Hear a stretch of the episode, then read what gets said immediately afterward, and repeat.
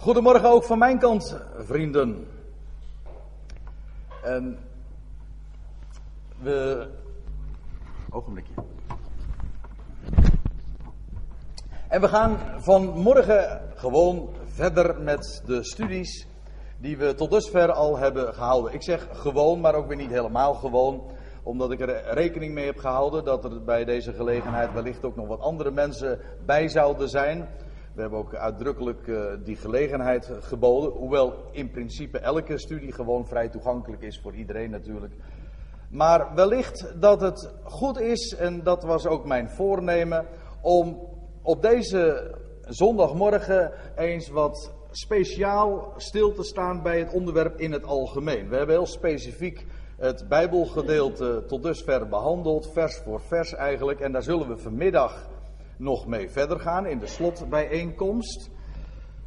Maar ik wilde vanmorgen eens een, een algemeen overzicht geven van wat we nu deze dagen in dit weekend bespreken. Waar gaat het nou eigenlijk om? Nou, een van de dingen die ik vanmorgen wil vertellen is, is de clue van dat Efeze 6. Maar ik wil het stellen tegenover dat wat we al in de Efezebrief al veel eerder vinden, namelijk, zoals ik dat ook in het thema heb aangegeven, het gaat om zitten en staan. En wat ik daarmee bedoel is dit: dat we in eh, Efeze, in de eerste hoofdstukken, onze blik direct gericht worden. Eh, dat is meteen al in hoofdstuk 1, vers 3 Namelijk op een open hemel waarin we gezegend zijn met elke geestelijke zegen. Wel, in het tweede gedeelte van de brief, dan gaat het vooral om de praktijk. Ik wil het u ook eh, laten zien in, in de loop van deze ochtend. Maar ik stel voor dat, zoals we dat tot dusver iedere keer hebben gedaan, dat in de aanvang van de studie, dat we eerst eens de, het Bijbelgedeelte, wat in het centrum van de belangstelling staat deze dagen, eerst eens met elkaar nog eens te lezen. Zodat ons goed voor ogen staat, waar gaat het om? Paulus begint in Efeze 6 te schrijven, voorts wees krachtig in de Heer. Wees sterk in Hem en in de sterkte zijner macht. Doet de wapenrusting Gods aan om te kunnen standhouden tegen de verleidingen van de duivel. Of zoals we dat hebben gezien, tegen de methodieken van de diabolos, de door elkaar gooier. Want, schrijft Paulus, wij hebben niet te worstelen tegen bloed en vlees. Daar hebben we ook een speciale studie aan gewijd, waar onze strijd niet tegen is. Zo, dat is zo belangrijk als dat we ook weten waar de strijd wel tegen geleverd moet worden. Maar, schrijft hij dan, tegen de overheden, tegen de machten, de volmachten, de autoriteiten, de wereldbeheersers van deze duisternis. Tegen de boze geesten, letterlijk staat er de geestelijke machten der boosheid in de hemelse gewesten. Neemt daarom de wapenuitrusting Gods om stand, om weerstand te kunnen bieden in de boze dag. En om uw taak geheel vervuld hebbende stand te houden. Stelt u dan op, uw lendenen omgord met de waarheid, bekleed met het panzer van de gerechtigheid, de voeten geschoeid met de bereidvaardigheid van het evangelie van de vrede, en neemt bij dit alles het schild van het geloof ter hand, waarmee gij al de brandende pijlen van de boze zult kunnen doven en neemt de helm des heils aan en het zwaard des geestes. Dat is het woord van God. En deze laatste twee versen zullen vanmiddag speciaal in de schijnwerpers worden geplaatst. Maar wat ik u nu in aanvang eens wil vertellen, en dan gaan we eventjes terugbladeren in de Efezebrief, namelijk die eerste hoofdstukken. En zoals het in de laatste hoofdstukken, hoofdstuk 4, 5 en 6, gaat over de praktijk, over onze positie hier in deze wereld, terwijl we hier wandelen. Daar gaat het ook over. Hoofdstuk 4, vers 1 begint ook uh, wandelt waardig de roeping. Dat wil zeggen, waardeer in je wandel de roeping waarmee we geroepen zijn. En het gaat om stand houden, om te blijven staan. Maar in die eerste hoofdstukken gaat het over zitten. In de vertaling komt het niet uit de verf en daarom wijs ik u, u bij deze gelegenheid ook op. Maar het is zo geweldig. Die eerste hoofdstukken van Efeze, daar wordt de schatkamer als in geen enkel ander Bijbelgedeelte, dat durf ik rustig zo te zeggen, opengezet met recht. En we worden meteen al uitgenodigd, Efeze 1, in elke geestelijke zegen waarmee we gezegend zijn in Christus Jezus. Daar boven, in de hemelse gewesten. En dan staat er in hoofdstuk 2, vers 6. Hij heeft ons, en dan gaat het over God. Hij heeft ons mede opgewekt. Dat wil zeggen, samen met hem. Hij, toen hij opstond uit de doden, wel, toen werden ook wij opgewekt. Zo ziet God ons. Het gaat niet over onze ervaring, of dat wat we zien. Nee, zoals God ons ziet. God ziet ons nu al zoals we straks eenmaal in de toekomende aionen en daarna zullen zijn. Dat heeft niets te maken met wat we nu zien of ervaren. Het staat er helemaal los van. Dat vind ik buitengewoon belangrijk om dat meteen in aanvang te zeggen. Want je zult niet kunnen staan zonder dat je eerst weet dat, je, dat, je, dat we daar gezeten zijn. En dat we opgewekt zijn. God ziet ons in Christus. Dat wil zeggen, volmaakt. En wij zijn mede opgewekt. Wat ik altijd een prachtige uitdrukking vind. Vanwege, al was het maar vanwege de dubbelzinnigheid van dat opgewekt. Opgewekt, dat wil zeggen nieuw leven ontvangen. De dood is getrotseerd. Ja, maar het is ook niet voor niks dat als wij het hebben over opgewekt, dat we het hebben over eh, stralend. Nieuw leven. Vrolijk. Ja, dat is wat opgewekt is. We associëren dat uh, volkomen correct in het Nederlands. Een opgewekt leven. Wel, daar heeft Paulus het ook over. Met alle dubbelzinnigheid die daarin uh, ook meekomt. Hij heeft ons mede opgewekt en staat erbij ons mede een plaats gegeven. Nou, dat is, een, dat is, dat is wel waar hoor. Maar Paulus schrijft het net even anders. Er staat letterlijk, hij heeft ons tezamen doen zitten. Inderdaad, ons is daar een plaats gegeven, maar wij zijn daar, hij zit daar. Kijk, de gedachte is, wij zijn gewoon geïdentificeerd met hem.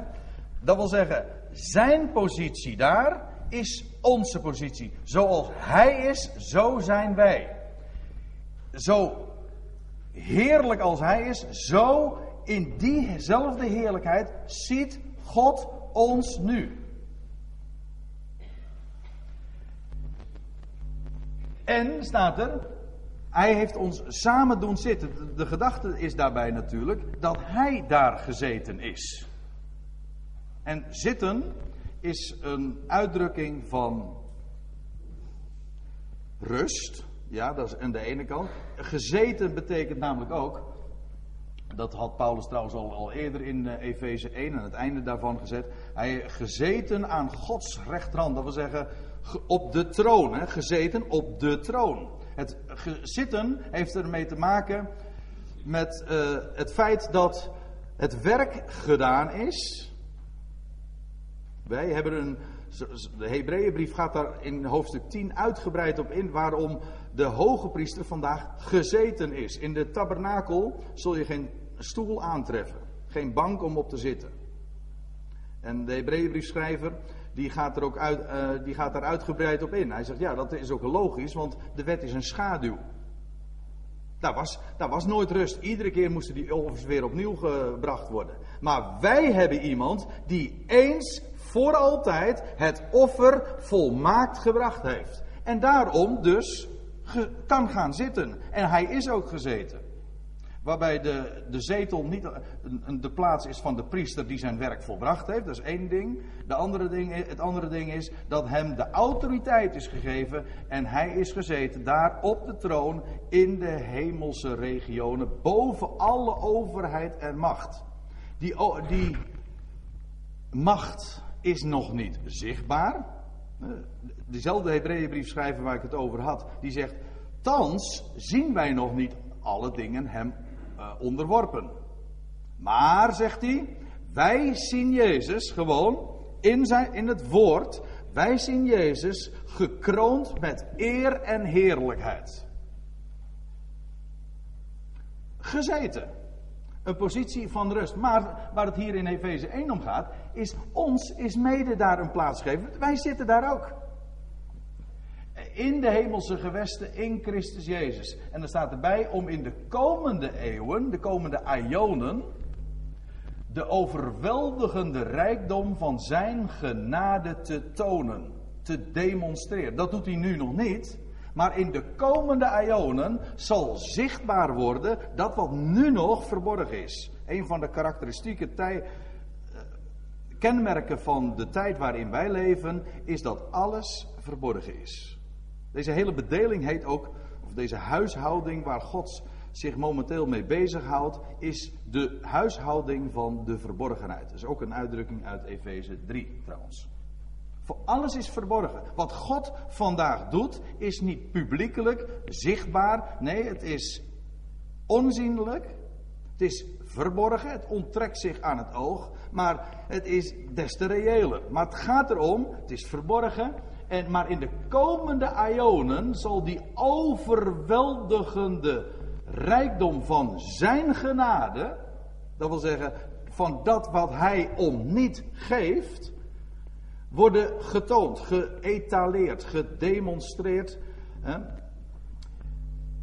Naar zijn goede tierenheid over ons in Christus Jezus. Dat wil zeggen, dat had hij gewoon waar hij ons mee overlaat. En dat is de goede tierenheid. We krijgen dat zomaar om niet, gratis voor niks.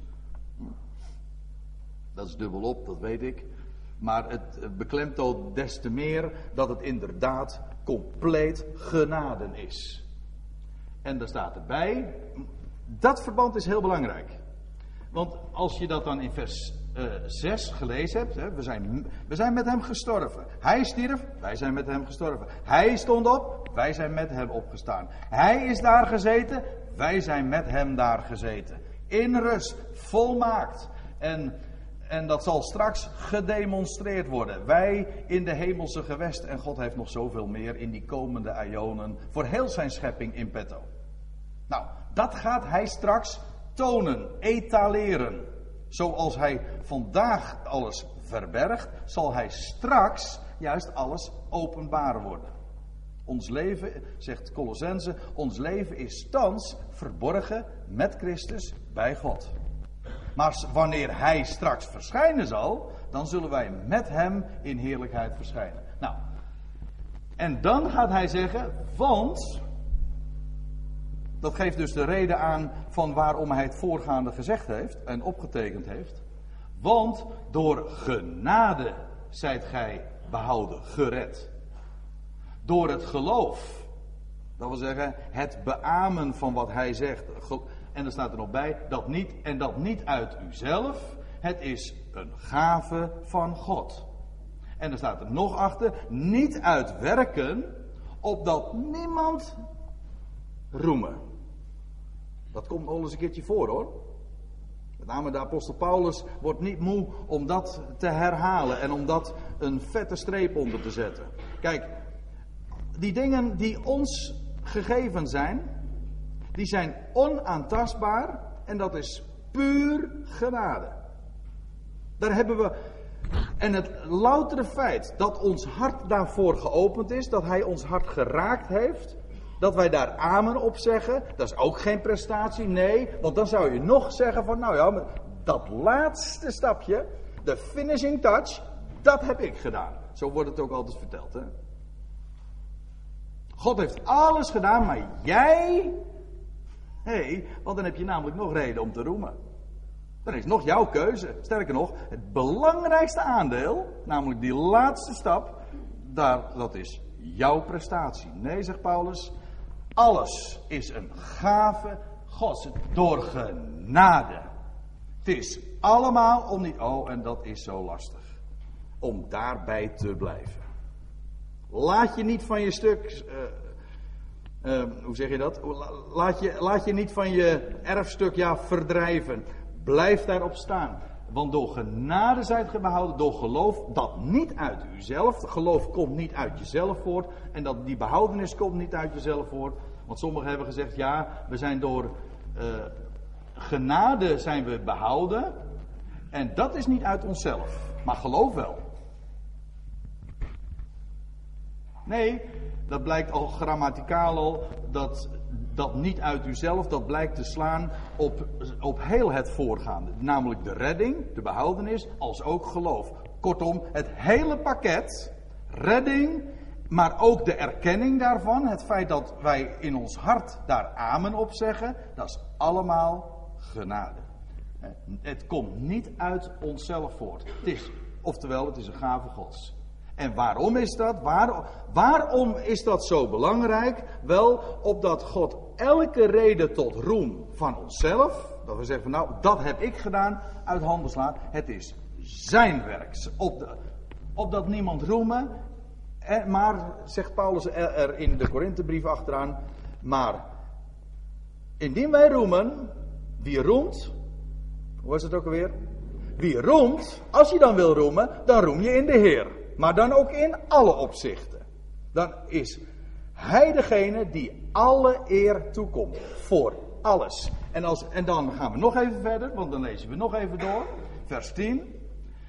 Want zijn maaksel zijn wij, zijn schepsel, ook als nieuwe schepping. Dat is zijn werk, in Christus Jezus geschapen. En er staat erbij om goede werken, voortreffelijke werken te doen. Ah, toch werken? Ja, maar moet je even doorlezen. Hè? Die God tevoren bereid heeft. Dat heeft, dat staat er eigenlijk niet. Die God tevoren bereid. Het is ook hier een tijdloze werkwoordsvorm die, gebruik, die, die Paulus gebruikt. God is degene die de die goede, uh, die goede werken die, waar, waarin wij mogen wandelen, hè, opdat we daarin zouden wandelen. Die goede werken, die bereidt God voor. Hij maakt ons daarvoor klaar. Die het willen, dat is Filippenzen trouwens, die het willen en het werken in ons werkt. Alles. Dat is zijn werk. Dus dat betekent dus dat toen hij, Christus Jezus, opstond uit de doden en daar aan de hemels aan de hemelse, in de hemelse gewesten geplaatst is. Op de allerhoogste positie, daar gezeten is. En wij zijn daar ook. Ja, dat, en wij zijn tot die erkenning gekomen. Dat is allemaal Gods genade dat Hij ons dat, dat, hij dat gedaan heeft. Maar ook dat we tot die erkenning gekomen zijn. En vervolgens ons leven daarna. Dat is ook allemaal genade. Want Hij is degene die het willen en het werken in ons werkt opdat we zouden wandelen in goede werken. En waar het nu om gaat is dat we ons voortdurend daar bewust van zijn. Van zijn genade. Ja, dus die positie in Christus die we hebben, om het even samen te vatten. Onze positie in Christus is gezeten. Wat uit, een uitbeelding is van volstrekte rust. In de tweede plaats in Christus, in de hemelse gewesten. Dat is onaantastbaar. Hey, nogmaals, het heeft niets met onze ervaring te maken. Het heeft niks met, met tegenslagen te maken of met gevoelens. Ik voel er helemaal niks voor. Ja, daar heeft er niks mee te maken.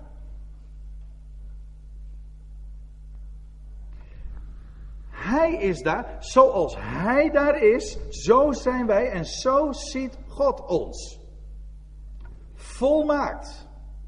Wat straks openbaar gaat worden, is voor God nu al de werkelijkheid. Zo ziet Hij ons, zo rekent Hij. En wat Hij in zijn woord ons toe oproept, is reken op dezelfde wijze zoals God rekent.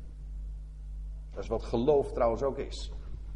Het is onaantastbaar. En bovendien, het is in genade. Dat is wat we nu in die hoofdstukken gelezen hebben. Het is in genade. Alles is zijn werk. Het loutere feit dat wij in Christus zijn, is zijn werk. Het loutere feit dat wij tot erkenning gekomen zijn, is zijn werk. En bovendien, als wij wandelen in goede werken, is dat ook geen eigen roem. Want ook dan is Hij het die het willen en het werken in ons werkt. Het is alles Zijn genade. Dat is het uitgangspositie van Efeze 1 tot en met 3. Paulus wordt niet moe om dat in alle heerlijkheid te beschrijven. Dan gaat hij vervolgens in hoofdstuk 4 daarover verder te spreken. Hè, en dan. Want ik weet wel, je krijgt dan een. Uh, daar, dat heeft een vervolg nodig. Want wat ik nu tot dusver gezegd heb, daarvan zou je kunnen zeggen van ja, dat is allemaal zo hoog verheven, daar kan ik niet bij. Nee, daar kan je ook niet bij, hoe hoog je ook springt. Nee, dat is namelijk, dat zijn feiten, die zijn onaantastbaar. Het wordt ons gegeven en zo is het. Daar worden onze ogen op gericht en het is duizelingwekkend als je, als je op je in laat werken, als je beseft wat daar allemaal geschreven staat. Maar goed, dan down to earth zeggen we dan. Hè? Uh, waar heb je mee te maken? Ja, ik heb zomaar eens een lijstje gemaakt van allemaal woorden. Het is allemaal heerlijkheid en zegen en onaantastbaarheid. En het houdt niet op. Maar dan ben je hier gewoon, zoals men dat wel pleegt te zeggen, met je voeten in de klei. Hè, en dan sta je hier gewoon te tobben op aarde. Want ja, daar heb je toch mee te maken. Nou, al die dingen. Hè, je hebt je studie, eh, de jongelui. Uh, je zorgen, ik, ik, noem er wat op. Uh, de verwarring die op ons afkomt. We hebben daar dit weekend ook over, over nagedacht. Die, al, die, al die brandende pijlen, de leugen die op je afkomt, de twijfels waar je mee te maken hebt, de problemen die allemaal ook gratis trouwens op je bordje gelegd worden. Daar zit je soms ook helemaal niet om te vragen. Ik zeg soms, maar ik bedoel natuurlijk, daar vraag je nooit om. Of ziekte en zeer, eh, de familie, het huwelijk. Eh, allerlei dingen die van allerlei problemen met zich mee kunnen brengen. En die de ge, één ding doen, en ik, ik heb het nu over negatieve dingen, maar ik heb er bijvoorbeeld ook bij zetten: plezier, amusement, de mooie dingen. Het, zijn, het gaat namelijk niet alleen om tegenslag, het gaat namelijk net zo goed om al die leuke dingen. Al die dingen die kunnen ons afleiden gewoon van dat wat nu de werkelijkheid is en zoals God rekent en wat werkelijk, waar het werkelijk om gaat en wat ook de tijd zal blijken te trotseren.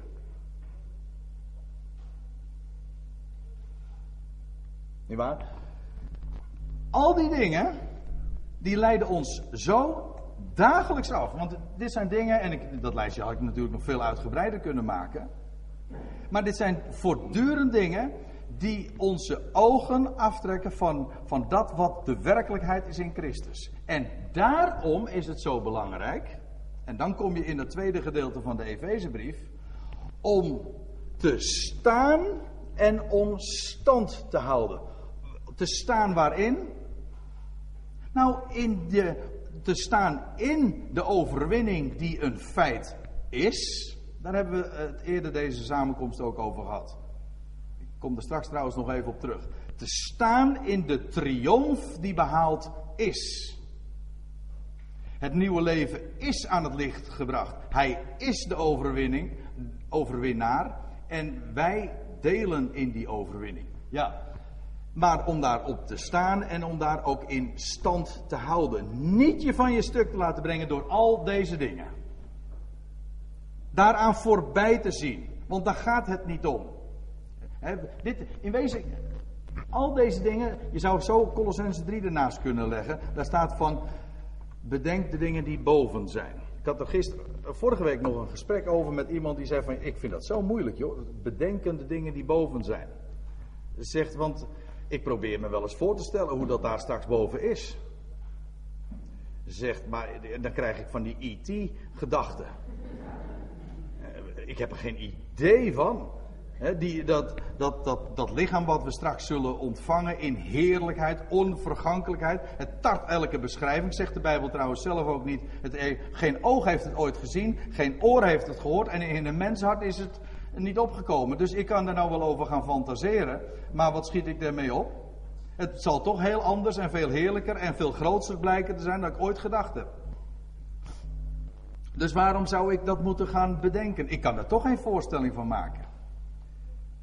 Maar nou, toen hebben we het er nog eens over gehad en, ook het woord erop nageslagen. Bedenken de dingen die boven zijn wil niet zeggen gaan fantaseren hoe het straks zal wezen. Dat doe, dat doe je onwillekeurig wel eens hoor, dat je, dat je zulke vragen stelt. Maar blijven vragen. Het is net zoiets als als aan een blinde uitleggen. Eh, iemand die blind is geboren, het verschil tussen rood en blauw. Probeer dat maar eens een keer. Ja, het gaat over dingen waar we nu nog geen idee van hebben. Van dimensies waar we nu ook geen benul nog van hebben. Dus dat heeft gezien. Maar bedenken de dingen die boven zijn wil niet zeggen fantaseren over hoe het straks zal, zal zijn. Nee, bedenken de dingen die boven zijn wil zeggen dat je je bezighoudt met wat het woord heeft gezegd van wie hij is en wat wij zijn in hem. Dat staat er trouwens ook hoor. Bedenk de dingen die boven zijn waar Christus is. En wij met hem, want ons leven is met hem verborgen. Dat is heel concreet. Je bent bezig met de schriften en met zijn heerlijkheid. Daar hoef je niks over te fantaseren, want het staat zwart op wit allemaal in de Bijbel. En met een heel compleet plaatjesboek erbij. Wat zeg ik? Een hele verzameling plaatjesboeken, want dat is wat de Bijbel in feite het Oude Testament ook is. Allemaal illustraties. Allemaal illustraties. Hoef je, hoezo fantaseren? Dat is niet bedenken de dingen die boven zijn. Het is gewoon lezen wat er staat en je daarin verheugen. Ja, en te midden van al die omstandigheden, hè, dat, de dingen die op aarde zijn, om daaraan voorbij te zien, omdat, ik weet het, je hebt ermee te maken, maar om het te relativeren, want het is niet zo belangrijk als wij altijd maar denken. Wat echt ertoe doet, is wie wij zijn, in Hem. En daarin te staan, kijk, en zo ook je rijkdom te beleven. Want ik, ik zeg wel eens, het is één ding om schat hemelrijk te zijn. Maar wat heb je eraan als je het niet beseft en het effectueert? Dan ben je op papier miljonair, ja en? Wat heb je eraan als je geen rijk leven hier hebt? Ik bedoel, dat wij in Christus zijn, dat is sowieso een feit als je Hem mag kennen, nu. En dat die toekomst voor ons weggelegd is, dat is een feit, dat is onaantastbaar. Kan net zoals, eh, zoals Tjerk zojuist uh, dat, dat ook zei, daar kan, kunnen we niets aan afdoen, we kunnen er niets aan toedoen, dat is gewoon zo. Maar hoe we hier in dit leven staan, of laat ik het anders zeggen, of we in deze rijkdom staan, dat maakt heel veel verschil. Heb je een rijk leven of niet? Ik bedoel, al die rijkdom, is dat alleen maar papier of beleef je het ook werkelijk zo? Van vreugde en dat je bedenkt de dingen die boven zijn, zodat je boven niet de, de dingen hier op aarde bestrijdt, maar dat je er gewoon boven of opgelost worden. Nee, je wordt er gewoon bovenuit getild. Eigenlijk vrij letterlijk zelfs. Hè, want je wordt je bewust van wie je bent in hem daarboven. Nou, daarop te staan en in stand te houden. En we hebben ook gezien trouwens dat het daar in dit gedeelte in Efeze 6 over die wapenuitrusting, daar gaat het allemaal over. Het gaat helemaal niet dat wij strijden, wij hoeven helemaal niet te strijden, wij worden bestreden. Bij ons gaat het erom dat we blijven staan en dat we stand houden.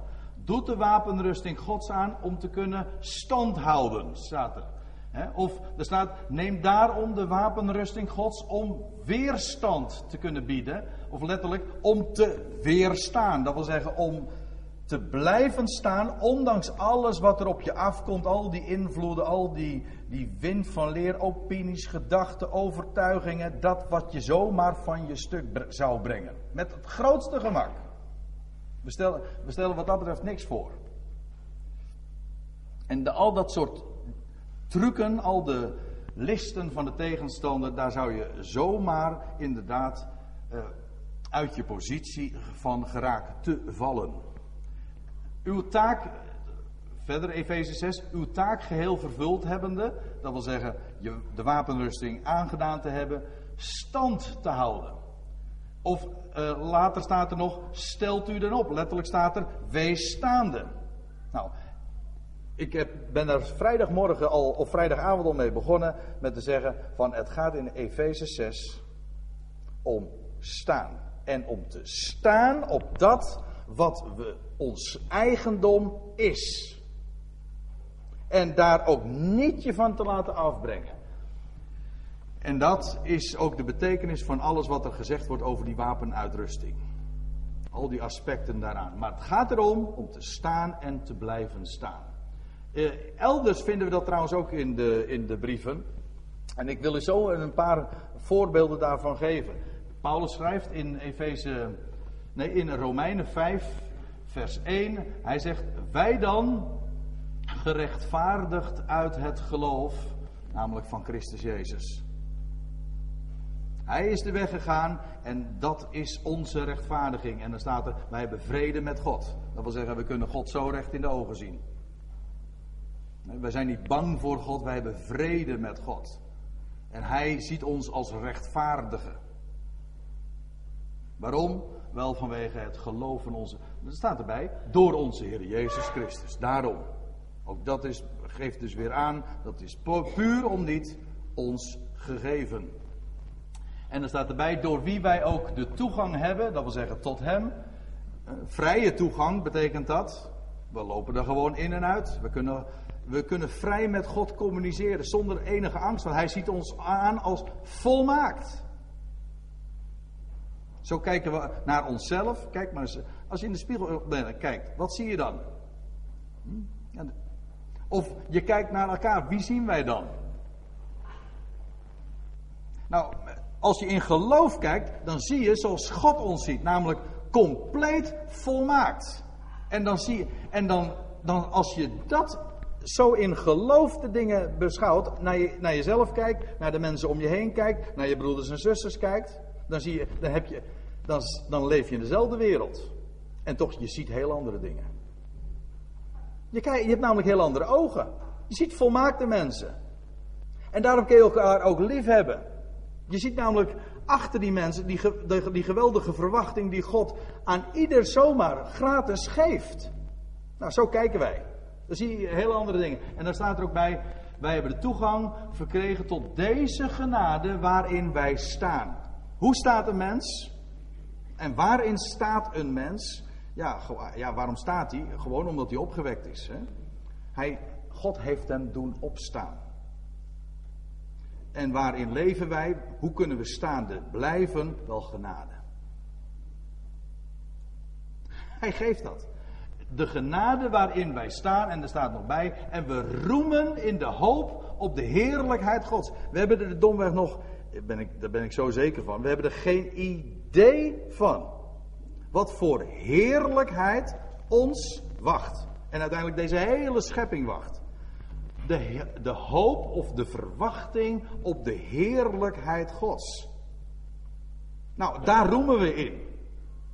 Want dat is waar, wat er werkelijk toe toe doet. En dat wat wij zien aan het lijden in de tegenwoordige tijd, dat moet je ook dus zien in zijn proporties. Dan moet je je niet op blind staren. Paulus zegt even later, in een paar hoofdstukken later, dat van dat lijden in de tegenwoordige tijd, ja, dat is een korte tijd. In deze boze aion. Maar het is niet eens waard vergeleken te worden met de heerlijkheid die geopenbaard gaat worden. Kijk, als je zo ziet, met zulke ogen, dan, dan roem je inderdaad in de hoop op de heerlijkheid Gods. En staat er ook nog bij, ja, Paulus ging ver hoor. En niet alleen hierin, maar we roemen ook in de verdrukkingen. Hij gaat dat trouwens ook nog uitleggen, want die verdrukkingen die werken Leidzaamheid, dat wil zeggen volharding. En die volharding die wordt niet beschaamd.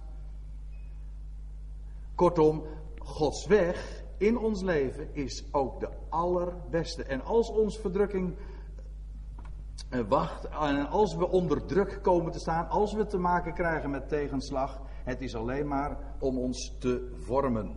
Het maakt ons sterker en daarom roemen we daar ook in. Dat wil zeggen, we danken God ook daarvoor. Ziet u wat dat met de praktijk te maken heeft?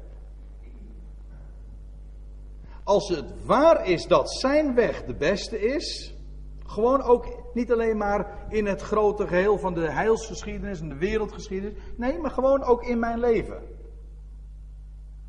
En ik realiseer me dat echt, dan betekent dat het dus ook waar is dat we roemen elke dag in de hoop op de heerlijkheid Gods en we roemen dus ook in de verdrukking, want dat is de beste weg. En dan dank je God dus. Goed, ik ga nog even verder. Colossense 1.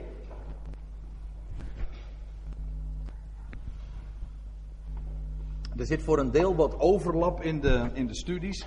Dat wil zeggen overlap in deze in de studie die ik vanmorgen geef. Een aantal dingen zijn al min of meer aan de orde geweest. Maar ik lees nu vers 22 van dat Colossense 1. En daar, daar, daar wordt gezegd door Paulus: om u heilig en onbesmet. Het gaat hier over God die wat doet aan ons leven. Hij maakt ons heilig en onbesmet en onberispelijk.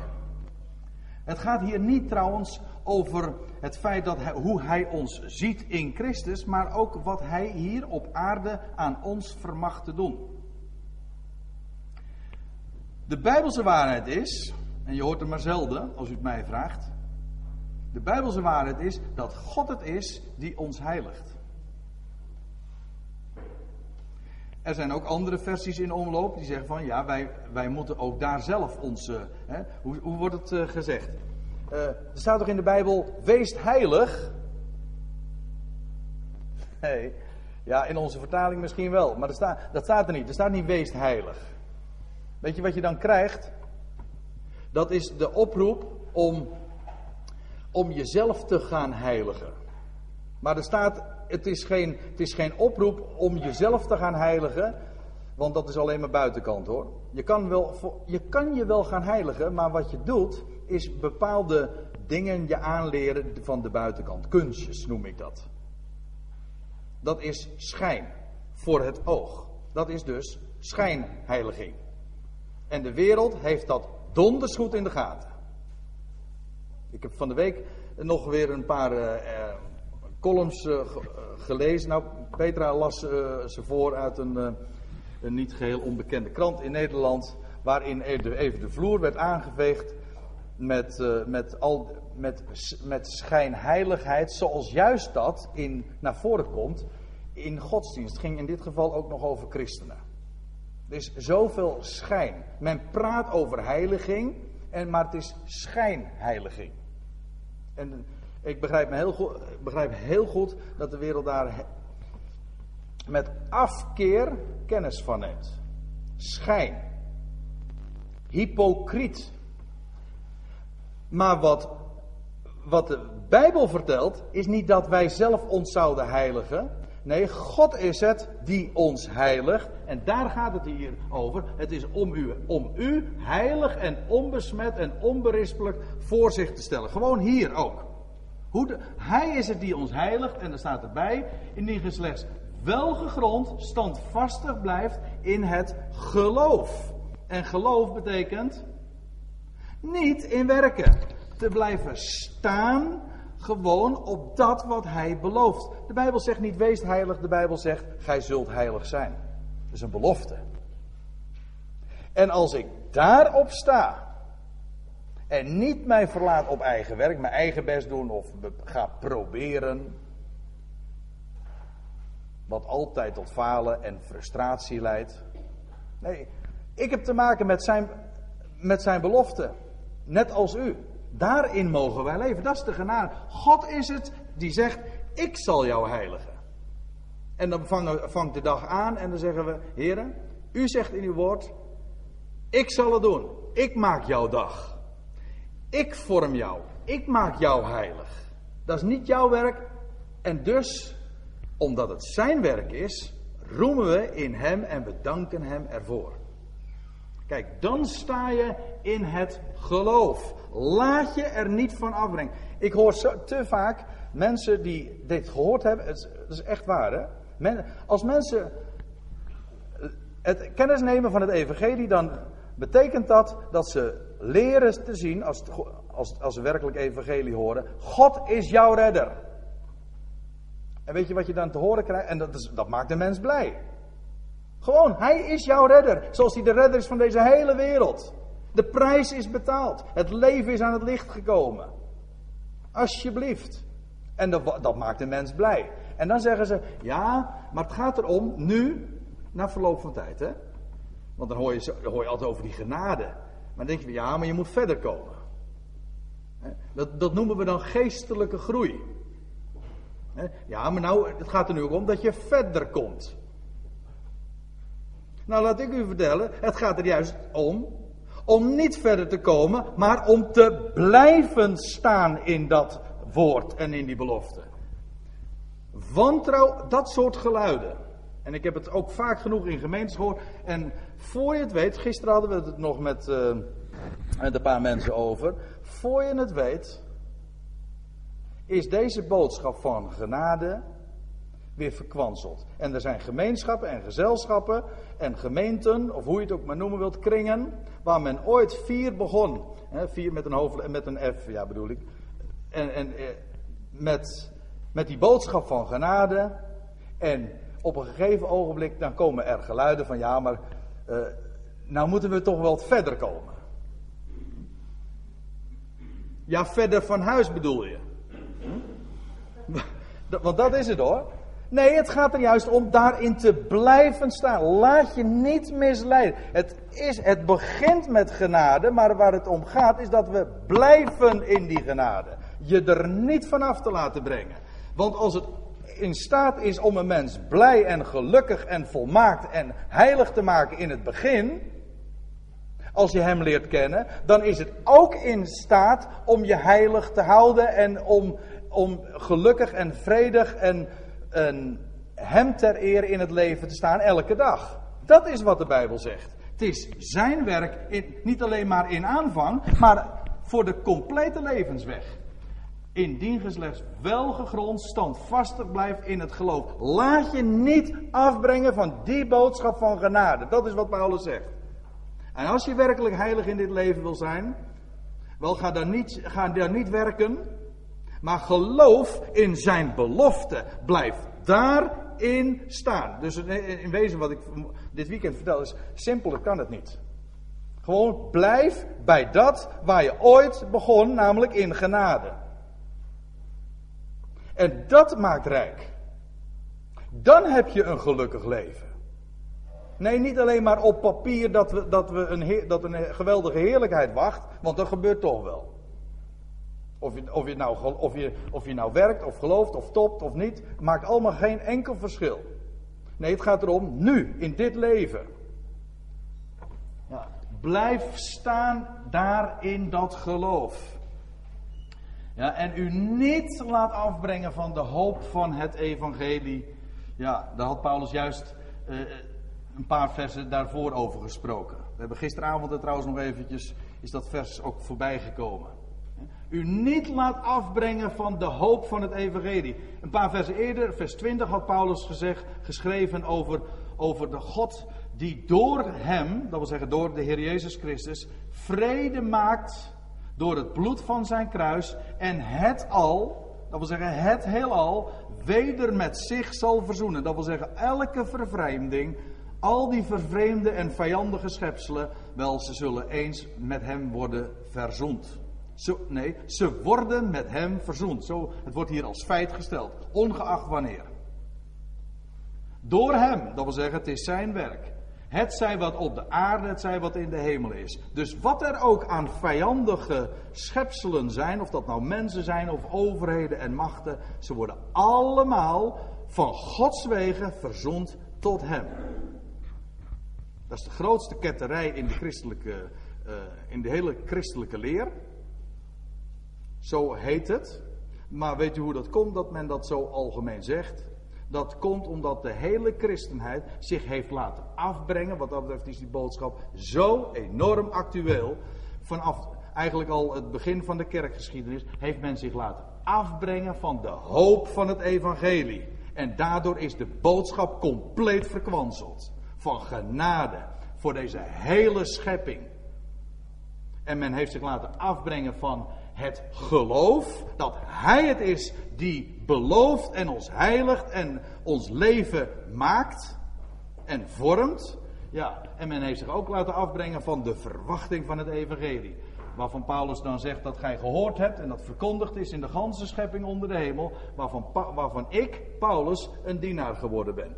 Juist die boodschap die hij heeft mogen prediken in de heidenwereld. Die hem bekend was gemaakt. Men heeft zich te laten, van laten afbrengen. Het is de mooiste boodschap die er is. Zo solide. En toch, men dacht verder te moeten komen. En dus is men van de positie afgedwaald en dan is genade geen genade meer. En dan is het evangelie, zo scherp is het ook nog eens, dan is het evangelie ook geen evangelie meer. Want het is gratis of het is niet gratis. Een, een grijze zone daartussen bestaat niet. Ik zeg heel vaak, een beetje gratis bestaat niet. Het is genade of het is geen genade. Het is evangelie of het is geen evangelie. Zo zwart-wit is het. Ik, ik, lees nog even wat verder over dat staan, standvastig, Colossense 2, daar schrijft Paulus, nu gij Christus Jezus, de Heere aanvaard hebt, wandelt in hem. Dat wil zeggen, wandel in hem, dat wil zeggen als, als de sfeer waarin je voortdurend verkeert. Geworteld en dan opgebouwd wordend. Kijk, ziet u trouwens dat er zijn verschillende metaforen. Geworteld, dat doet denken aan een plant of een boom. Maar een plant of een boom die komt ook niet verder hoor. Die, die moet, het gaat er juist om. Natuurlijk is groei belangrijk. Maar dan niet in de zin van verder komen, maar juist je wortels uitslaan in die positie waarin Hij ons geplaatst heeft, geplant heeft.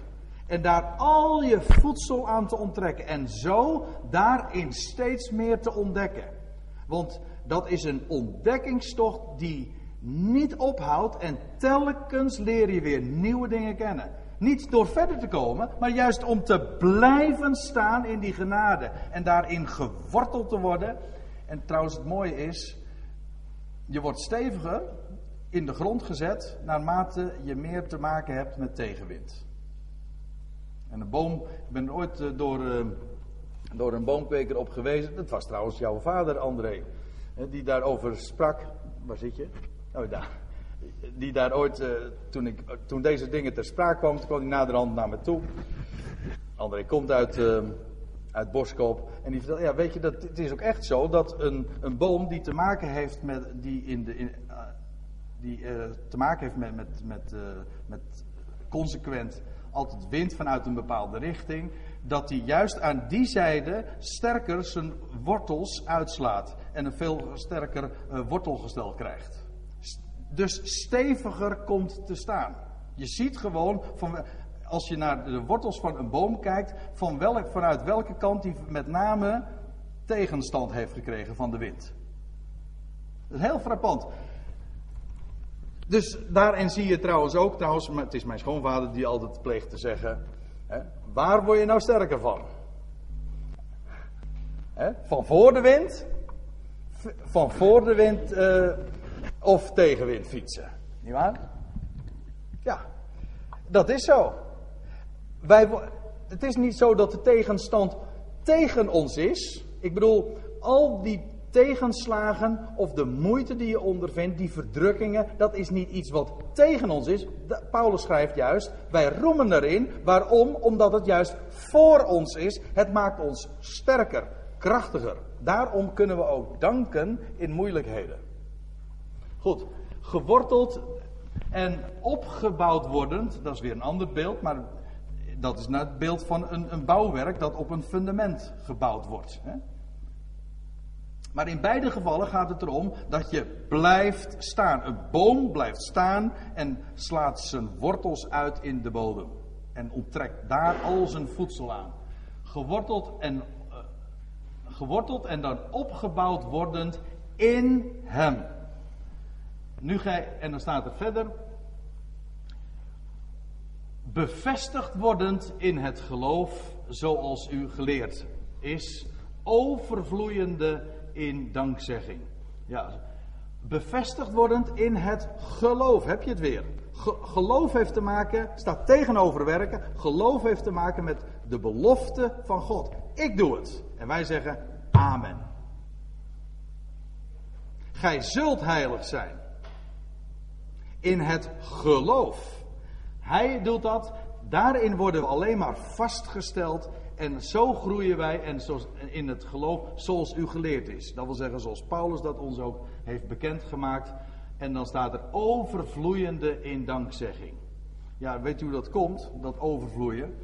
Dat overvloeien in dankzegging heeft te maken met overvloeiende genade.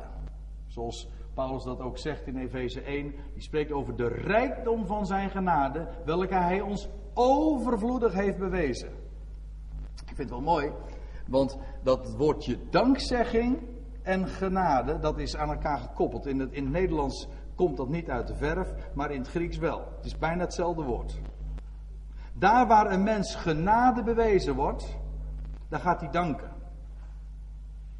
Als je beseft wat genade is, ga je danken. Het, de dankbaarheid is zo groot als het besef van genade. En overvloeien in dankzegging wil, wil zeggen, zo, zeg, zo gebruiken we het trouwens zelf ook, eh, in het gewone spraakgebruik. Waar het hart vol van is, dan loopt de mond van over. Als het hart vol is van genade, dan loopt de mond over van dankzegging. Dankzegging is niks anders dan spreken van genade. En dat, we, en dat is waar het om gaat. Dat we vastgesteld worden, geworteld zijn, opgebouwd worden op dat fundament van genade. Genade en nog eens genade. En dat doet ons overvloeien in dankzegging. Dat wil zeggen, we spreken van genade en het, en, en het woord genade betekent inderdaad blijdschap, vreugde. En dat gaat overvloeien. Vandaar ook dat Paulus spreekt over die, die voortdurende vreugde in hem. Het heeft te maken met zijn genade die hij geeft. Nou, dan wil ik tenslotte nog naar 1 Korinthe 15. Ik kan het niet nalaten om dat te doen. Het is al eerder dit weekend ook ter sprake gekomen, maar ik wil er nu nog iets aan toevoegen. Waar Paulus schrijft over de overwinning die ons geschonken is. Ik had het erover dat we zouden staan in de overwinning. Dat betekent dat wij. Hij is de overwinnaar. En hij geeft ons ook de over. Hij doet ons delen in de overwinning. En hoe uh, zeiden we het ook alweer vrijdag tegen elkaar? Dat hij is de overwinnaar. En hij, hij heeft namelijk de strijd gestreden. En hij doet ons delen in de overwinning. En daarom zegt Paulus dat wij meer zijn dan overwinnaars. Hij levert de strijd en wij hebben de overwinning. En er staat er ook bij, Gode zij dank. Want we krijgen dat namelijk. Gode zij dank die ons de overwinning geeft. En als je dit in verband beziet, het is niet voor niks dat ik dit plaatje van een geopend graf erbij gezet heb. 1 Korinthe 15, en de Bijbelkenners onder u weten dat. 1 Korinthe 15 gaat over de machtige waarheid dat de steen 2000 jaar geleden is weggerold en daar de eersteling uit het graf verrees en de overwinnaar was en ook bewezen is te zijn. Hij is, de steen is weggewenteld, hij is de overwinnaar en hij geeft ons de overwinning. Door onze Heer Jezus Christus. En dan zegt hij in vers 58, dat is het slot van dat gedeelte van 1 Korinthe 15. Daarom, mijn geliefde broeders, word standvastig. Sta daarin, blijf daarin staan. Onwankelbaar. Laat je er niet van afbrengen. Ondanks allerlei andere geluiden, want dat is nou precies waar het om gaat. Staan en standvastigheid heeft te maken, kennelijk, met het, met het fenomeen dat er heel veel tegenstand is. Dat er veel andere geluiden zijn. Dat je, waarbij de aandacht wordt afgeleid, waardoor je gemakkelijk beïnvloed en van je positie af, afdwaalt en afgebracht wordt. Maar blijf staan, onwankelbaar. En er staat erbij, ten alle tijden overvloedig in het werk des Heren. En ik hou er niet zo van om allerlei grammaticale details te wijzen, maar nu wil ik het toch echt doen, want hier staat een tweede naamval. Dat wil zeggen, er staat niet het overvloedig in het werk voor de Heer. Nee, er staat overvloedig in het werk van de Heer. En wat is het verschil? Het werk voor de Heer, dat is het werk dat ik of wij zouden doen voor Hem. Maar daar gaat het niet om. Het gaat om overvloedig zijn in het werk van de Heer. Dat wil zeggen het werk dat Hij doet. In ons, in ons hart, in ons leven en ook door ons. Hoe worden wij overvloedig in het werk van de Heer? Van de Heer. Hoe kan Hij overvloedig zijn werk in ons doen en door ons doen en aan ons doen? Nou, ik heb het gelezen. Te staan, maar daarmee bedoel ik ook te blijven staan. Het is niet vanzelfsprekend, dus iedere keer, ik, ik herhaal het, iedere keer wanneer je s morgens opstaat en eventueel als je valt, want we vallen, wij, dat zegt Jacobus al, hè, wij allen struikelen dikwijls. Laten we wel wezen. Er zijn zoveel dingen die ons afleiden. Hè, laten we ook daarin down to earth blijven. We struikelen allen dikwijls. Wanhoop niet, maar sta op. Stel u op. Ga weer staan. Blijf daar ook op staan. Op die waarheid, op die, over, die overwinning die ons gegeven wordt. En nee, laat ik het anders zeggen, die ons gegeven is. En daarin niet te wankelen, daarin te blijven staan, niet vanaf te laten brengen, zodat Hij, wanneer wij staan in dat, die boodschap van louter genade, dat Hij zijn werk in ons overvloedig doet. Daar is geen, daar is geen limits aan. De sky is the limit. Hij doet dat namelijk onovertroffen. Hij, hebt u er wel eens aan gedacht hoeveel, hoeveel hij kan doen in uw en mijn leven? Ik hou ervan om die vraag te stellen. Weet u waarom? Die vraag maakt me altijd blij. Als ik aan u ga vragen, hoeveel kunnen wij voor hem doen? Dan kun je, dan, kun je een lijstje gaan noemen. Maar er zit altijd een maar aan. Dan zeggen we ja, een mens stelt teleur, nietwaar? Maar als ik nou de vraag stel, hoeveel kan hij aan ons en in ons en door ons doen? Hoeveel? Wat is hij bij machten te doen? Nou, meer dan wij bidden of beseffen. Ik heb er geen idee van. Nou, dat is precies ook wat de Bijbel zegt. Overvloedig. Veel meer dan wij ooit maar ons kunnen realiseren. Wees je daarvan bewust wat Hij in ons leven kan doen.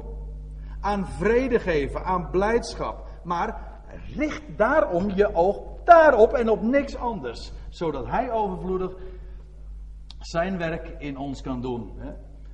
Wetende dat uw arbeid, die Hij dan in en door ons werkt, niet vergeefs is in de Heer. En Paulus had juist in het voorgaande van dat het voorgaande gedeelte van 1 Korinthe 15 daarover gesproken. Hij had gezegd, hij had erover gesproken, hij zei, ja, ik ben de geringste hoor van alle apostelen.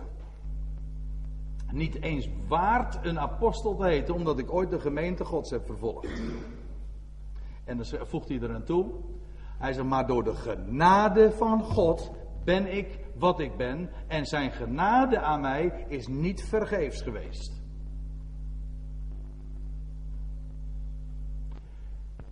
Want, zegt hij, ik heb meer gearbeid dan zij allen. Maar hij zegt, dat ben ik niet hoor. Maar Paulus kon nou helemaal niet anders. Paulus had oog gekregen voor de genade gods. En, en daardoor zegt hij, ik heb meer gearbeid dan zij allen. Denk er niet gering over wat Gods genade in ons leven vermag te doen. Niet alleen maar in je leven, maar wat Hij ook door je heen kan gaan doen. En hoe Hij door jou anderen kan zegenen. Veel meer dan we ooit maar zouden kunnen beseffen. En daarom zegt hij ook, nog niet ik, maar de genade Gods die met mij is. En daarin staan wij en daarin blijven we staan. En ik hoop dat die boodschap in elk geval van dit week, voor dit weekend goed is overgekomen. Lieve mensen, laat je niet ervan afbrengen door anders luidende beweringen. Dat we verder moeten komen. Sta en blijf staan in de genade Gods, zodat we nog zoveel meer kunnen genieten van de heerlijkheid die Hij voor ons heeft weggelegd. Ik stel voor dat we daar een lied van gaan zingen.